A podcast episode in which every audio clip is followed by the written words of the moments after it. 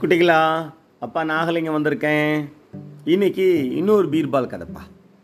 அதாவது ஒரு சமயம் ஒரு குதிரை வியாபாரி அருமையான அரேபிய குதிரைகள் கொண்டு வந்திருக்கான். அக்பருக்கு மகாராஜாவுக்கு குதிரைகள்லாம் ரொம்ப பிடிக்கும். அவர் பார்க்குறாரு அவருக்கு ஒரே சந்தோஷம். அத்தனை குதிரைகளையும் வாங்கிக்கிறாரு. அவன் சொல்கிறான் குதிரைக்காரன் சொல்கிறான் இதென்ன மகாராஜா என் வீட்டில் இன்னும் அதை விட சிறப்பான குதிரைகள்லாம் இருக்குது நீங்கள் விரும்பினா அதை அந்த குதிரைகளை பூரா கொண்டு வந்து தருவேன். அருமையான குதிரைகள் அப்படின்னு இப்படின்னு சொன்ன உடனே அவருக்கு ரொம்ப ஆர்வம் தாங்கலை.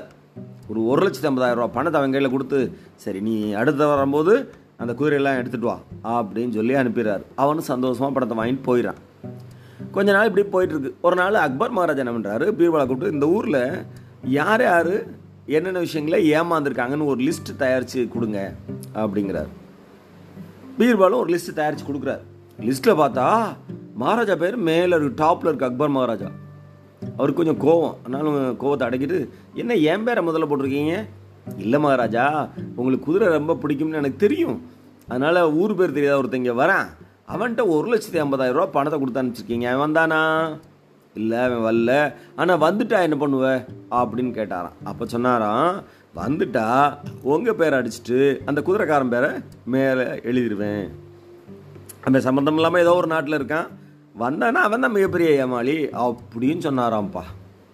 இன்னொரு நாள் இன்னொரு கதையோட அப்பா வந்து உங்களை சந்திக்கிறேன். அதுவரை நன்றி வணக்கம்.